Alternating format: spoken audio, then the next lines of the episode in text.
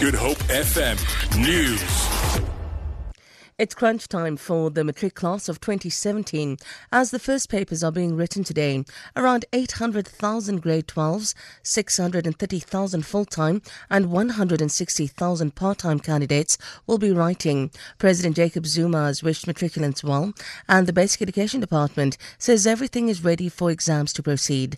Gauteng Education MEC Panyaza Lesufi says measures are in place to prevent any disruptions. We've put an operation center with the police the army, and all those things. In case there are community protests or a taxi strike or the weather behave otherwise, we've got a standby team of helicopters and other that are prepared to take the question paper when it needs to be taken in case there are problems or in case there are disruptions.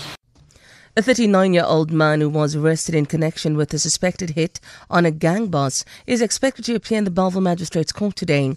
He tried to gain access to the hospital ward where Jerome Donkey Booysen was being treated. He's reportedly been moved to another undisclosed hospital. Booysen was hospitalized on Wednesday after he was shot four times at the Cape Town International Airport. He has survived at least three hits on his life. Police say the suspect was arrested on Thursday evening outside the hospital for being in possession of a stolen vehicle. No arrests have been made for the airport shooting incident. Anglican Archbishop Thabo Makgoba has lashed out at what he calls the shameful greed of McKinsey and other international consultants working in South Africa. He has expressed shock at the fees charged by McKinsey for its work at Eskom. McKinsey is reported to have charged Eskom 1.6 billion rand.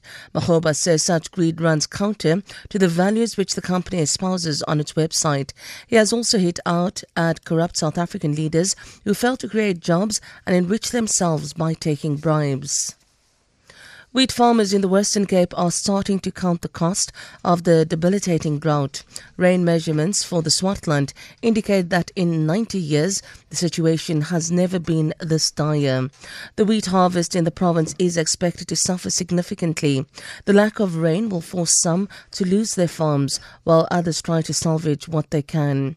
Farmer Kobus Bested of Moorreesburg says he expects a harvest of only 40% and he knows he will suffer considerable losses the banks and the, and the agriculture businesses are together with you and, and the three of you must make a decision of how you're going to do the, the best for the farming industry in the next five years. In the end of November, we will definitely know how big is the problem. And then you can make really decisions on what you're going to do. You can do nothing now at this stage. The rand is trading at 13 rand 66 to the dollar, 18 rand 3 to the pound, and 16 rand 7 to the euro. Gold is trading at $1,267 a fine ounce, and the price of Brent crude oil is at $57.86 a barrel. For Good Hope FM News, I'm Sandra Rosen.